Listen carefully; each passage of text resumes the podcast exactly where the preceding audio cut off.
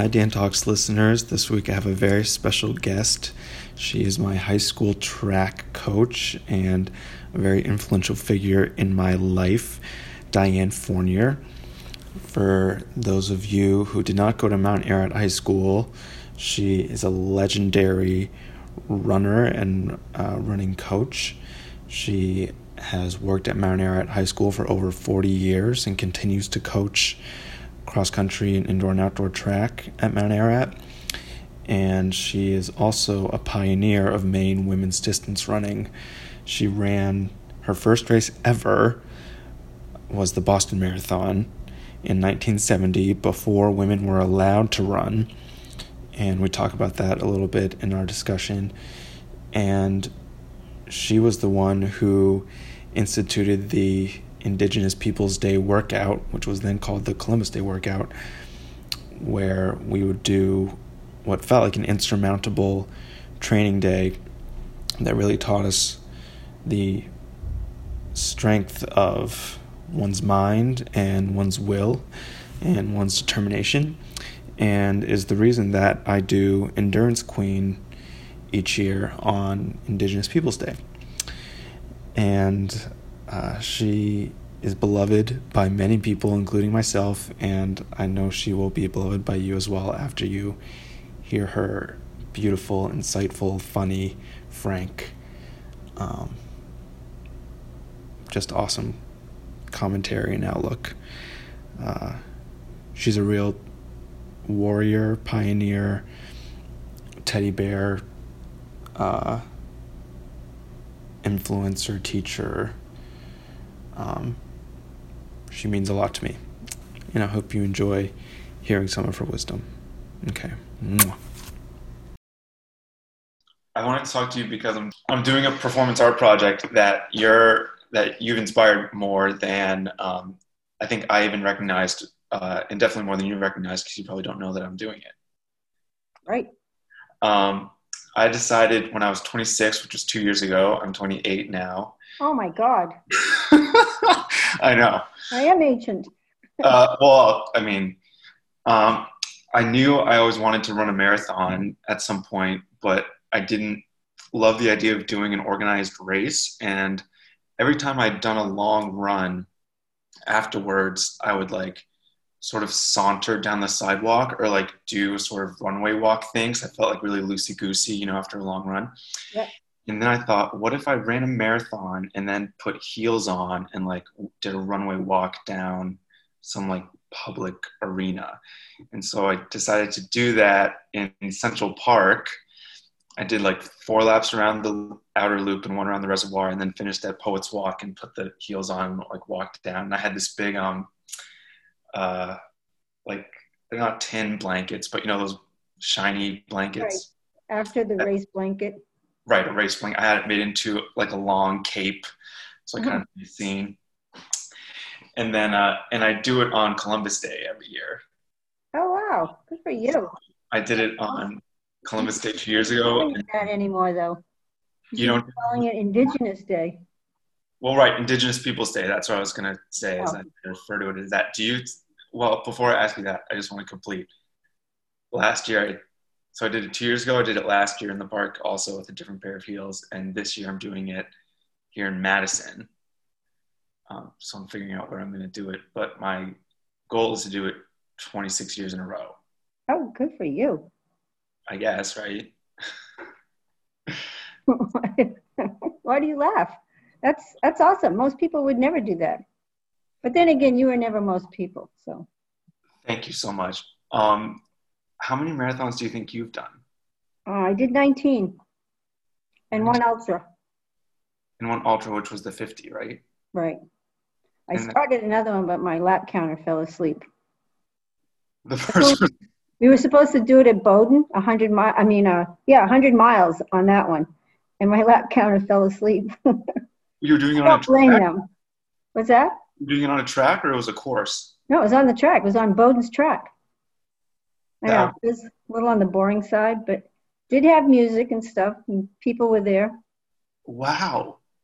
Yeah, And you you lost track of your laps and other person did. I had a hard enough time staying on the on the track. Yeah, I did lose the track. And, I think and I was on 48, but I wasn't sure. gosh. And then you, you were like, I'm, I don't need to worry about this. Right, right, 48 was enough. I mean, I'd done a 50 miler. I think it was the year before. I'm not sure. And then they did this hoopla thing, like let's do 100, because it was easier to keep track of people, supposedly, providing they stayed awake. Um, what now Indigenous Peoples Day? It used to be called Columbus Day. On that day, it was always a really giant um, workout that you would plan for the cross country team, and I'm wondering where that originated. Well, I, you know, I always felt like when I did my own workouts, I, that was probably why I ended up doing the 50 miler. But when I did my own workouts, it was good to do one workout that you think you thought to yourself as you were planning it, you would never get through it. But it was there. You know, the, the idea was to try to get through it. But, and so I thought one day, you know, in coaching cross country, I said, oh, why don't I challenge the kids and see if a four hour workout would toughen them up, you know, mentally, which I think it did.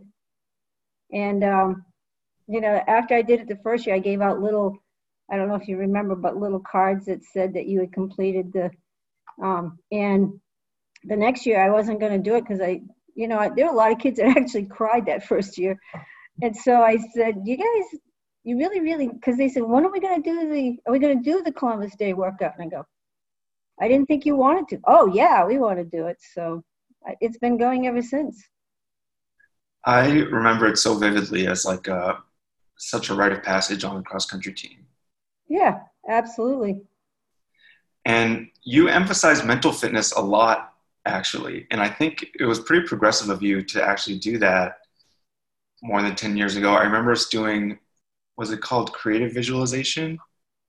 Well, it was imagery. Imagery, yeah. We would all, it would be like before a big race, or maybe it was every race.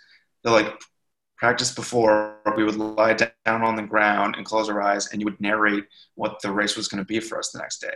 Right when what gave you the idea to do that I, to be truthful, I'd taken a course at USM, you know, just to keep up my certification for teaching. And I always wanted to do something that I could use.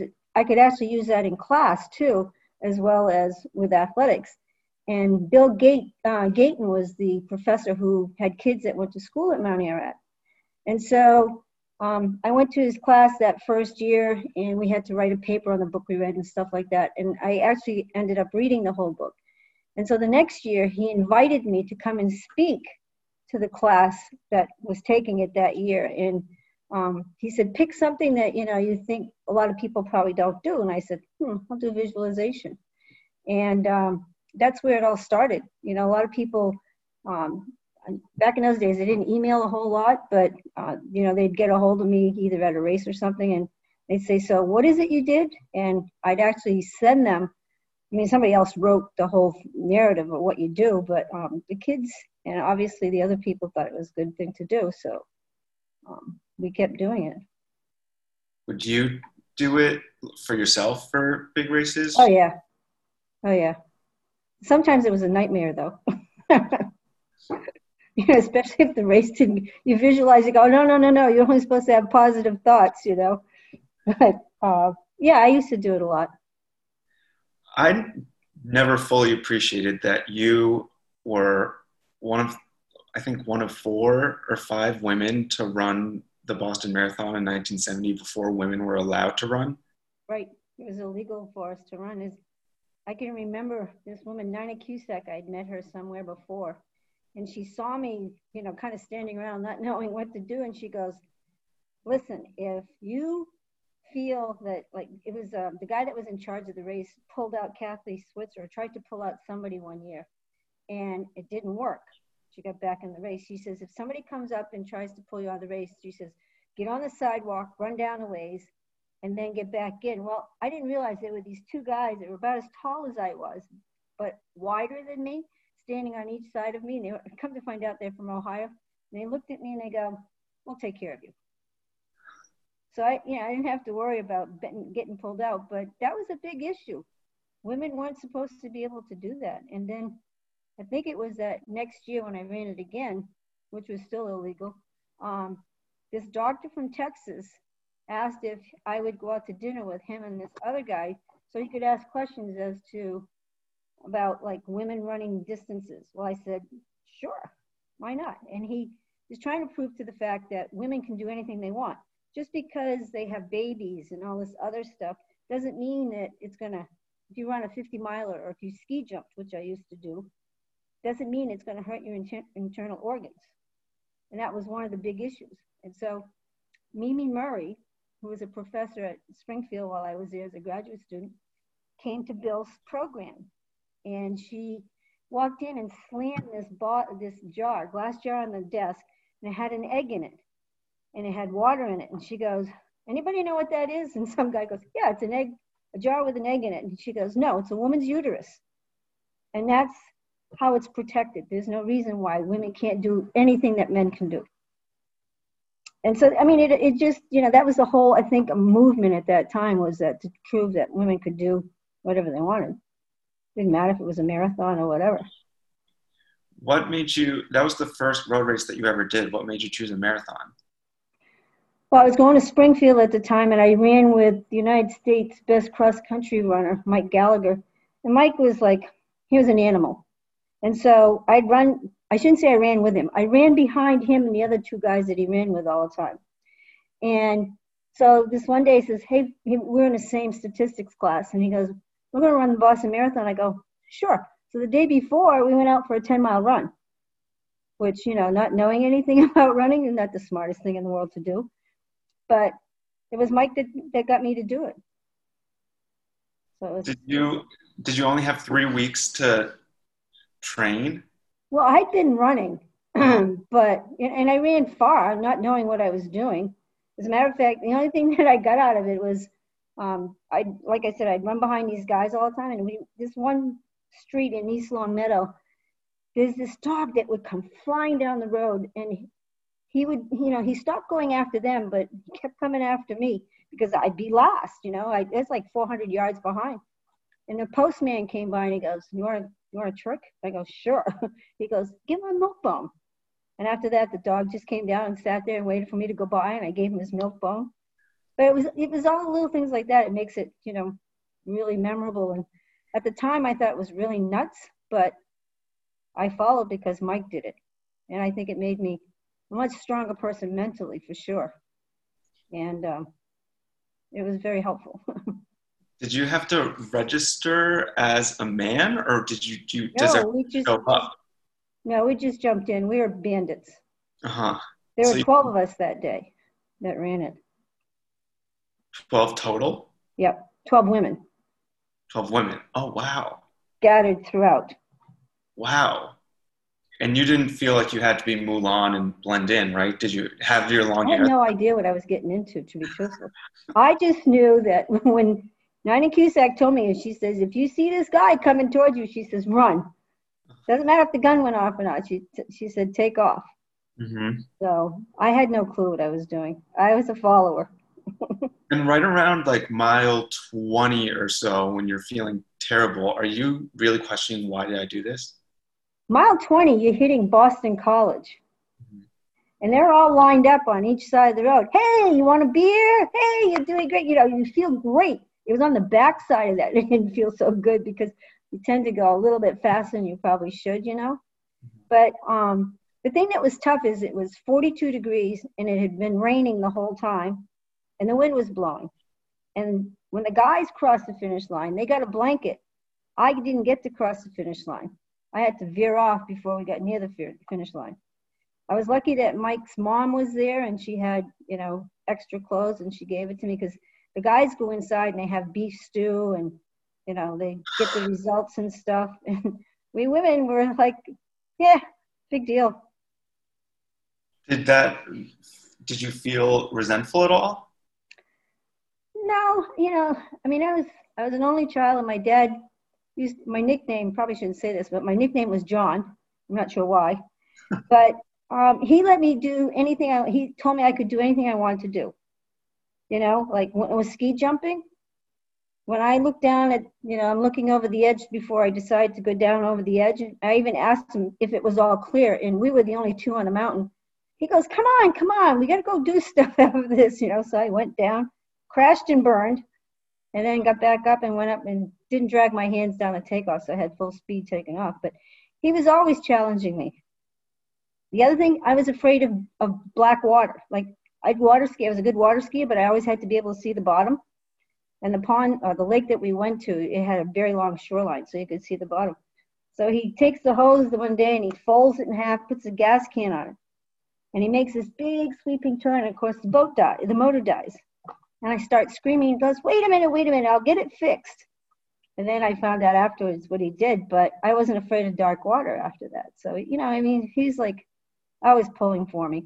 My mom, not so much because she was nervous all the time. She would never watch me race, things like that, because she was afraid it'd make her make me fall if she did. huh. You know, Canadian mothers. um, did you? I remember reading in a piece that you wrote that when you would run around Rumford, your hometown, or other places that people weren't used to the sight of a woman running and they would say things? Oh, yeah. Like, well, some of them you don't want to repeat, but one of the most favorite one was, Do you need a ride? I'd say, No, thanks. I'm in a hurry. they look at me like, and then they go crazy. You'd see them kind of go like this. But then, you know, someone found out that I was Arthur Fournier's daughter, so it made perfect sense. Uh-huh. But yeah, you're right. I used to you know, I mean, I never thought of it as being dangerous. They were just like acting like they didn't know what was going on, which they didn't. They very seldom saw any men running in markets, so it's not surprising they weren't used to women running. but it was always a unique experience. Something would happen almost every time. Was there any part of you that um, enjoyed being on display or noticed? I never, I never thought of it that way. How did you think of it? I just thought it was a normal thing to do. You know, why can't I do it?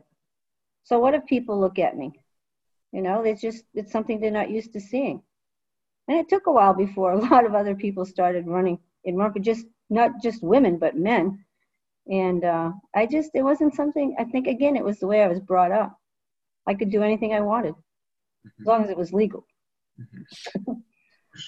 um, the equipment was terrible, right? Oh, you should. I wish I kept the shoes that I ran the Boston Marathon with. I mean, this shoe right here is the one that the kids is was one of my shoes, but they had it bronze the first year. Can you see it? No, hold it up higher. Oh wow. they had it bronze the first year that I coached at Mount Ararat, and we won states that year. Not not because of me, but I had really good kids, and um, you know, it was I don't know, it's just little things like that that made it feel important did you ever like you you didn't really have an example of female distance runners growing up. And i know you were a nordic skier primarily until you sort of switched to being a runner. But well, how- I actually became a runner because of cross country skiing. The, cross country skiing piece i was never interested in. And i go to college and, and the boys had this coach his name was Sven Wiik and i had him as a teacher. Um, I don't even remember the class now, but this is a guy that he was in his 60s. He put his hands right beside his feet and he pressed into a handstand. And I looked at him and he goes, in, in his Swedish accent, Yumpen Yimini, Diane, what's wrong with you, you know? And I said, Coach Wiik, how do you do that? Because, you know, I couldn't even put my hands on the floor. he goes, stretching. you know, I mean, he was a, and he'd always told me, he says, you should be, because I'd run with the guys all the time. Even I was an alpine racer. I, there were about five kids, three kids from Rumford besides myself. They were boys. And then there was a guy from Auburn. So there were, you know, five Mainers that were there. And um, he, Wiik would always say, you should become a cross country skier. And I go, yeah, right, Wiik. You know, I go, that's work, you know. And so I got home, and my hometown is a Nordic ski town, and we had some of the best coaches, outstanding waxers. And the guy that, um, Chummy Broomhall, I don't remember, I think Charles might be his first name, but I've never known him besides Chummy Broomhall. Incredible at waxing. and he designed the course for the Olympics in 64 in uh, uh, Squaw Valley. He designed the course at Lake Placid in 1980, and he helped design the one in Alberta, Canada. And he was in the 56 Olympics himself for cross country skiing. And he was a great model, I mean, a great teacher. And I think a lot of it because of him, you know. And I can remember one day we had a big meet. We had a few Swedes and we had some Canadians and we had, I think, a few Russians. They must have escaped or something, I don't know, but they were there. And it was a horrible, horrible wax day. And so Wiki, uh, not Wiki, Chummy would say, he would put stuff on one ski, put stuff on another ski. Now understand, I was the oldest female. The other kids were in high school that were really good. And he says, go try this here and try go over here. When I came back, I said, so Wiki, you know, what'd you put on? He goes, if I told you, I'd have to kill you. He never would tell us what he put on the skis. If people had bad wax or we had bad wax, they had wax where they'd be taking their skis and they'd drove them up and down the tree to take the snow off the bottom of their skis. That's how good he was. But you know, I I just I started too late, and uh, I was fortunate to go to the Olympic trials in Nordic skiing. But you know, I wasn't. I was great at going down the hills. Like Lake Placid is a tough cross country course. There's a lot of downhills. I'm going, yeah, you know, yay, and they're going, what's wrong with you, you know? it's uh it was you know i was good on the downhills but i sucked going upward in the flats what is the thing about running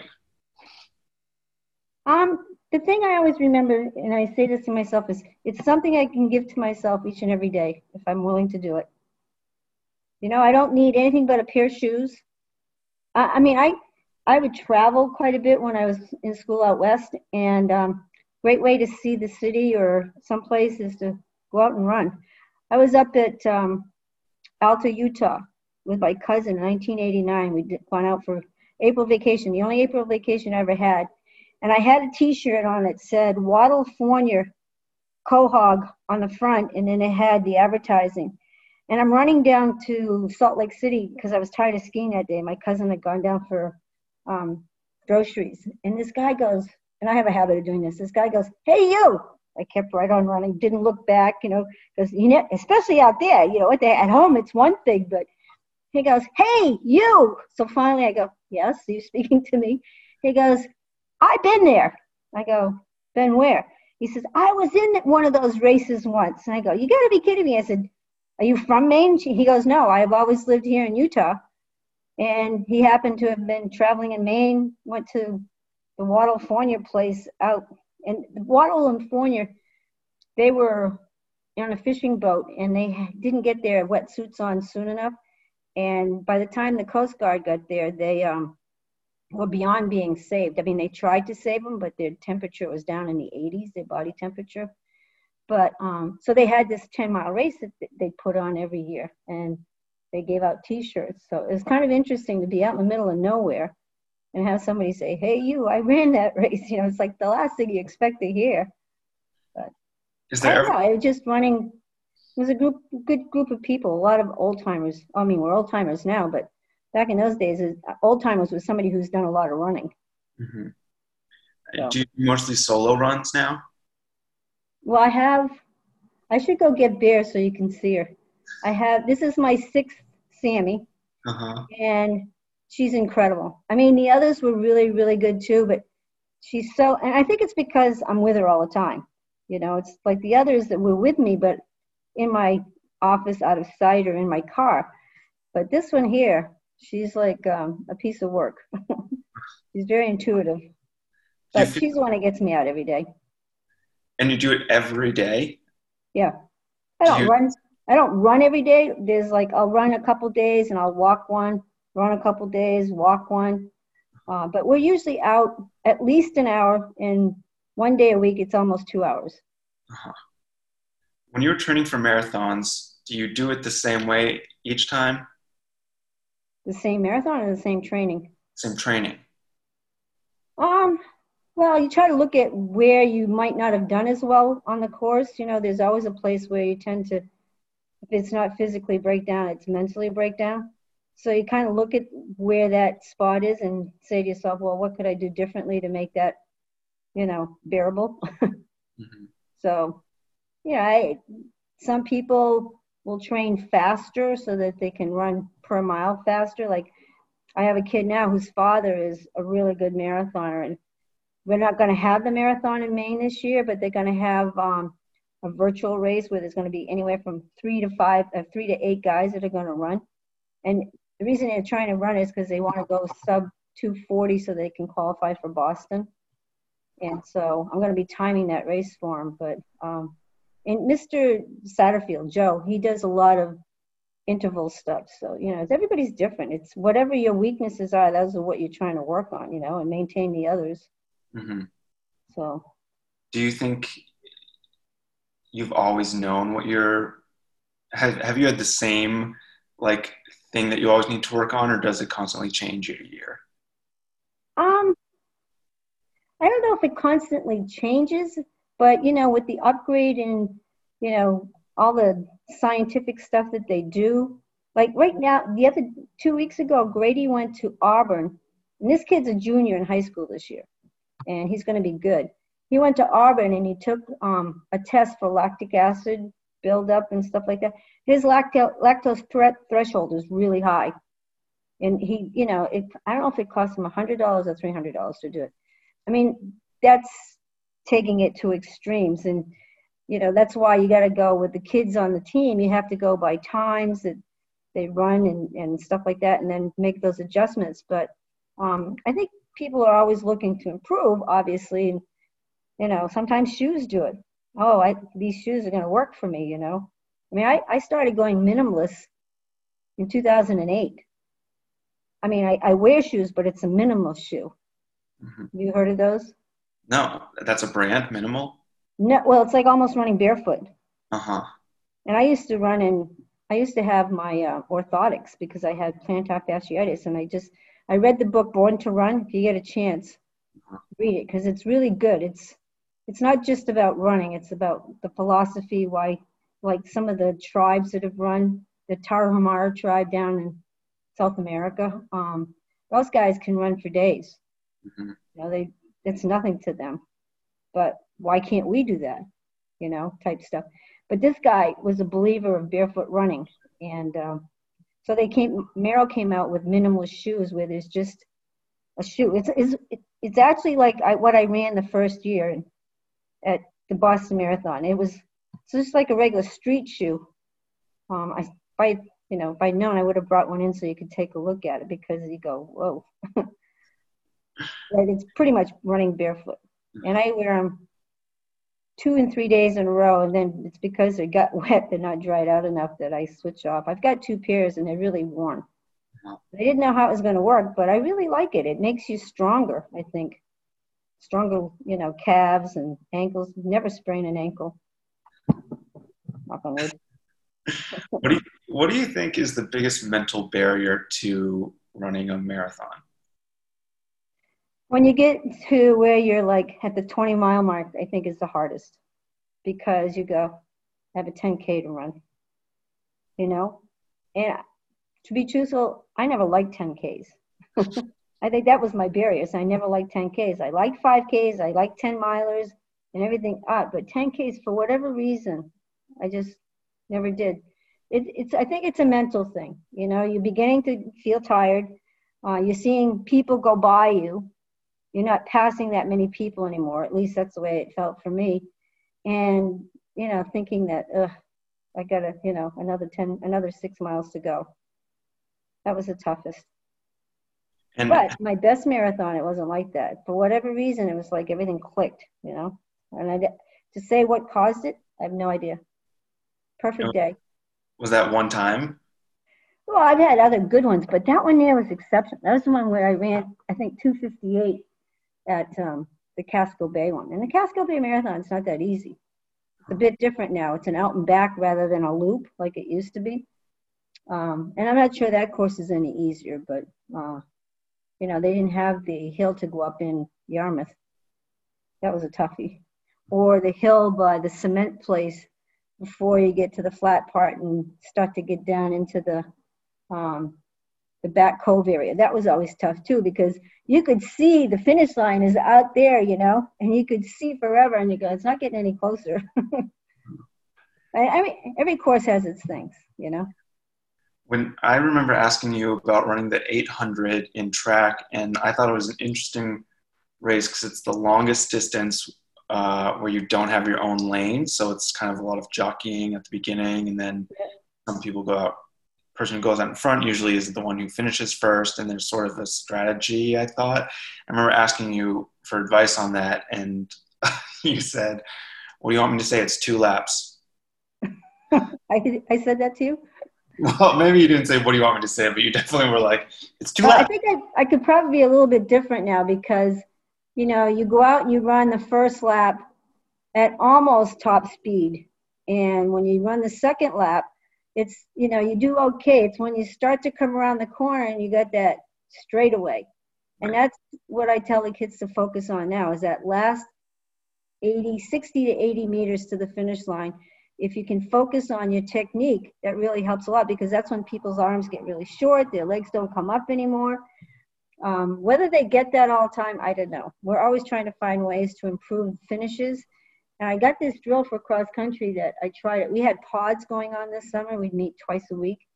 And it was a 300 yard thing. And the first couple hundred yards you go easy, or first 150 meters you go easy. And then there's a cone every 50 meters. And when you hit that cone, you think of it as a person and you go by them, but you're picking up speed. So when you hit the next one, you're going faster and faster, and you but you're passing somebody every time you do it. Mm-hmm. And the kids really liked it. I was surprised. I thought they'd go, oh God, but they seem to really like it. I was surprised. You know, you never know what's going to make them happy these days. They're a lot harder to please than they were when you were in school. Really?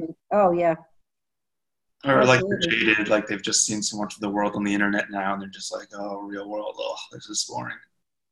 Yeah, they, there's so many kids. Like I, I've got three guys on the team that are into like fantasy football or baseball Yes. or whatever the current game is. I can't believe that. Go, oh, Right. That's the last thing I'd want to do. You know, they go, "Oh, it's a lot of fun this for you." I go, "Okay, I'll let you have all the fun." You know, but no. But I remember it's funny you bring up that drill because I remember it must have been you that taught me that when you pass somebody, do it decisively. Like really, Oh yeah, like don't inch up by them and like and then ease off once you get by. Right. Ease off. It's it's like surge past and then continue past because it's, a, it's such a mental thing. It's such a mental thing. How would you like to, you know, you're doing pretty well and somebody goes by you and you just keep going? What does that do to your mentality? It's like, oh my God, I'm a slug, you know? um, they don't go very fast. and I also remember saying to myself, nobody beats me in the last mile. Good. I wish it, I, I don't know if I could say that about my kids now if they remember this stuff, but maybe down the road they will. I have, Yeah. I don't know, have you heard the name Lissandro Barrigara? Uh, I don't think so. Well, he's at Notre Dame this year. Uh, he's a freshman, and he won states, he won regionals, he won KVACs for the last three years. Oh my gosh. He's really good. I mean, he pays attention to detail. It drives the other kids nuts, but and, and he tries to make it good all the time. The only thing I, the trouble I had with him is sometimes he'd try to tell me what he should race and what he shouldn't race, and a couple times it hurt him that he didn't do the race. But you know, it's a learning situation. I said, yeah, if that's what you want to do, that's your choice. And it, it was kind of nice to have him come up before graduation and say, you know, I think you were right about that race that I should have been, because he didn't go to, he didn't go to, I don't remember, maybe it was New England and he should have gone to New England. But his his fam, his mom's from Colombia, the country of Colombia, so that's they go down there a lot, and um, you know that's I can't fault that, but you miss something like that, you know, it's tough. But he's good. He's going to be really good. He sends me, gives me an idea of what his workouts are like. He goes, Miss William, we had a tempo run because you're supposed to maintain the same speed each mile. He says a six mile tempo run, and then we had at 517 per mile, and then we had to go do hills. I went, oh, poor you. Oh, Yeah, imagine it was tough. um, you had a coaching career of 40 years. You also hated, what's that? Plus, Right, 40 plus. Right. Well, still, right. I'm talking about when you were also a PE teacher Oh, and yeah. but you continue to be a coach. Um, at the same at Mount Ararat High School for that entire time. Yep. At You had- 20, I've had like several, definitely over 10 jobs or something at this point. I'm curious what it's like to like plant yourself somewhere and like really, really grow or like really see it evolve. Um, well, it was fun for one thing. I mean, I, I thought I had the greatest job. You get to play, you know, you get to be outside when some people had to be inside. I had a huge area that was my work area. Um, except it stopped being fun when administration kind of stepped in. It's like I've always had a dog at Mount Ararat, except for the first year. After that, I did. And it came to the point where uh, when Mr. Finley was the principal and uh, Mr. Um, what the heck is his name? Higby was on the school board with Friedman. They can't, you know, they said, You have a dog in school. I said, I know. I said, I run every morning. I run by myself, six o'clock in the morning. You know, a lot of people won't attack you if you have a dog. And um, so they, they made it like as a principal's discretion. And they said, Sure, you can have a dog. So then we get this interim principal, the one that's the principal now, doesn't say a word for the whole year and a half plus or whatever that she was there or she's there, and comes into my office and says, um, after she got the principalship, she says, the dog's got to go. I said, why? She says, well, it's against school rules. And I go, no, it's not. I said, school rule says it's the principal's discretion, but that's okay. I just realized what your discretion is. And so Snazy had to stay out in the car. It was it was in October when she got the job, and it worked out fine because she wasn't. She loved being in the car. It was cold weather, and then she was a dog that you tied up, and she'd go hide under the car in the springtime, so you never saw her. Uh-huh. But it was it was the idea that the number of kids that would come into my office that I didn't have in class that knew I had a dog would say, "Can I come sit with your dog? I'm having a bad day." And I would say, "Absolutely," you know. And it, a lot of kids it wouldn't be more than five minutes or so but you know sort of like i don't know what she had to prove that was the deciding point i really wanted to stay there until teaching a year in the new school but as it worked out it's probably just better and then you know coaching became the most fun part of the day anyway so it was it's not it's not it's so different from when i first started and i'm sure everybody else has had the same issues Um, I'm curious. The so Mount now has a new school and a new track. I was curious what uh, feelings you had about seeing the old track be dug up. i'll tell you they did it in a hurry I mean, the day the kids got out of school, boy, everything's in there. I mean, it was started before too, but everything was gone. Um, I mean, it's sad, but knowing what we were going to get, you know, that that helped a lot. Which they haven't even started on yet. They're not going to have it for 2011. If they are, it's going to be a miracle because what happened was they 2021. right. You said 2011. Oh, okay, close. Still I 10 would years. prefer it to be 2011, honestly, but yeah.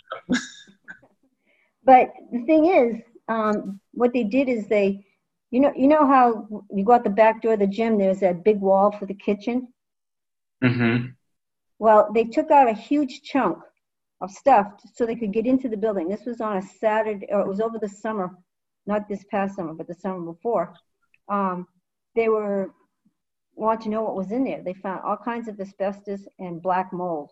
So it's taking longer because they have to contain all of that hazardous stuff before they can move it. So it's taking a little bit of time. I haven't seen it recently, but um, I'm not sure what it's going to look like. Mhm. Hopefully, they'll do a good job. Do you feel like you have a vivid memory of like almost every race that you've done? Running. Um, Yeah. If I don't, I have books that I, I have training logs that I've kept ever since I started. When I started cross country skiing, it was required of us to keep a training log. Uh-huh. Um, and I kept it ever since. I still do it. So I'd have to go back and look to see that.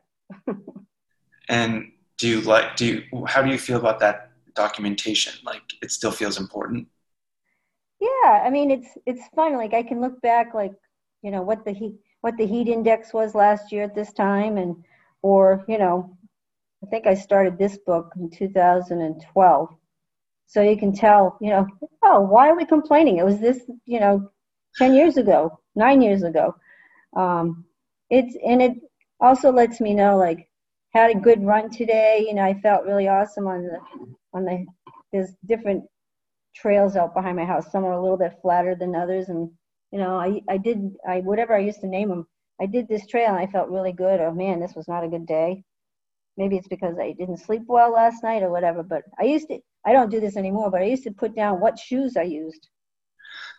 Was too pick. I mean, that was the way that was the way the coach wanted it. He was the Olympic coach. And he actually ended up coaching cross country skiing over at Bowdoin for about three or four years before he went back to Canada. But he was he was good. He insisted, and we had to show him where we wrote down. This one girl, she was hilarious. She said she wrote down, "I hate my coach." And she wrote a few other things, and she and then at the at the end it goes, "I'm just kidding, coach." I should have done something like that. He, he would have known I wasn't kidding. No, he was good. I think I learned a lot from him, even though it, was, it wasn't the same sport. He's very demanding. Mm-hmm. And he never took, like, from me, or I mean, from anybody, he never took it like, I can't do that. He goes, You can, you just don't want to. Mm-hmm. You know? And this one day, we were filming. I always thought I had pretty good technique for cross country skiing.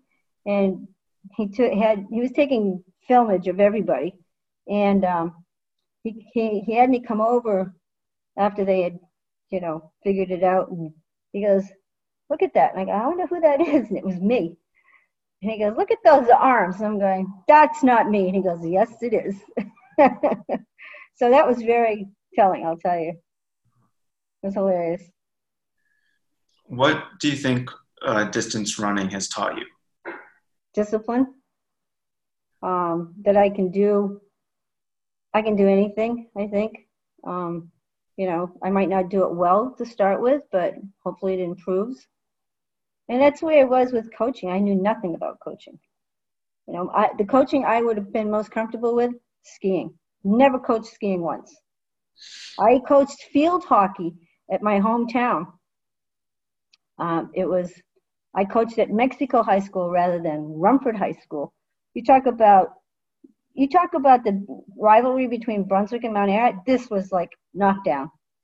And so the girl that Sandy was her first name, she was on um, she was on the Rumford team, and we had a game against them. And my my catcher was a hoot. She would say she'd be behind the batters, and she'd say these things. She'd go, "Hey, uh, Kelly, I thought I saw you with your girlfriend yesterday out parking." you know, stuff like. And the girl would go like this, you know, and it wasn't even true, but she would say that, that say that stuff just to disorient her, you know. And then this one day, um, there's this. They didn't have a fight, but the game. They, they stood up and they started yelling at each other. The one that lived on the street up above me and my catcher, and they started yelling at each other. And it was like things that came out of there was. I mean, it was actually funny. I mean, it wasn't funny at the time, but it was actually really funny. And Linda always says, you remember that? And I go, Yep. I said, Why is it you hated us so much? She says, It wasn't them, it was you. She said, You should have been our coach. I said, Well, I didn't know what the heck I was doing. I said, And in field hockey, first game we go to, the official blows the whistle and goes like this, and my kids look at me and I go, I don't know what that means. and the other team had to show us what to do. I you know, I lived in Rumford and Dixfield is six miles away, and my best friend was a field hockey player. I had no idea what the game was about. Mm-hmm. And then they get me to coach the game. Well, but we were we didn't we didn't know a lot about the game, but we were in shape. We could run around anybody. So I think that was a good thing. You seem to have a, a very and have always had a very matter of fact attitude about things. Can you make that more plain? Well, just like doing something that you don't want to do, like why don't you just do it? Or you run the Boston Marathon, but you don't get a time or recognized or um, a blanket or warmth, and you're like, yeah, but I just did it, wanted to do it, so I did it. Yeah. Like you, it's a lot of water off a duck's back for you. I feel like. Yeah, but don't you think that anybody that's gotten anywhere I'm not saying I did, but don't you think they've had to do things like that? what if they didn't challenge themselves? I, I look at it as a challenge. What if you didn't? So what if I didn't cross the finish line? I mean, I, I'm looking around, I'm going, I'm doing this illegally. Just getting from the starting line to the near the finish line. When we came up around the corner and I saw the the police on their horses, because they the last couple hundred yards you're going downhill, or I don't know if they've changed it ever since the bombing, but they're going downhill. You know, it's like I'm going, oh, I can't cross the finish line. Darn. You know, so I veered off and went on the sidewalk, and I'm thinking, I didn't do that bad. I didn't even wear a watch. So I have no idea what my time was. I know it was like, I don't know, just under four hours, but it wasn't much faster than that. But it was just the experience. And the, when you came up, like Boston colleges, but we went through uh, Wellesley. Was it Wellesley? With that the all girls school. The guys goes, "We're going to run with you because you're getting all the cheering." And I go, "Thank you." you know, go girl, you know. And it's sort of like you go, "Oh, okay, I can do this." I mean, that's halfway through the race, you know. But to me, that's probably I mention it the usually the least, but that was really inspirational. It was like they're cheering for me, and they have no idea who I am because we're not supposed to be here. They might have known Switzer and Kuscsik, but uh, you know, it was just it was really cool. And then this guy, he was running in khaki pants, like working pants, hush puppies, like a, a working jacket and a cap. And I go, "Are you running this?" And he goes, "Yes." And he went by me at the halfway mark, you know, just trotting along, and I'm going, and he looked like, you know, he's just started out. It was, it was hilarious. And I'm going, I don't know how this guy can, he must be chafed all over the place, you know. I couldn't imagine running and stuff like that. It was amazing. Plus the fact, you know, look at all the nice clothes that they have now. Mm-hmm. We wore cotton. What's the worst thing to run when it's raining and windy and all that stuff? That was a learning experience. But something I never forgot. I've definitely learned discipline from you and also the joy of running and the joy of doing something that's really hard, but uh, doing it anyway. Um, that's nice to hear. Yeah. And I wanted to show you. Um, I wonder if you have seen this photo or not, but this is a photo that I really treasure of the two of us. Oh, yeah. I remember. I have that somewhere. Isn't that good? It is. I wonder what we were pointing at. That, well, I remember trying to clarify where the freaking course went. I say to you, how come you don't know? and you, were like, warm up on it? you were definitely like, it's not that hard. Dan, stop thinking so hard. It's just, it was one of those like two big laps, one small lap, something. Where was, do you remember where it was? I think it was the Brunswick. Um, oh. I think it was the Brunswick, like that farm course. Yeah, Pleasant Hill Farm. Pleasant Hill Farm. It was not. That, that was like not it. a Pleasant Hill. Yeah, that was a bit confusing. They don't even have it there anymore. Oh, okay. They do it at the high school where it's completely flat. There's no hill at all. Yeah, no, boring.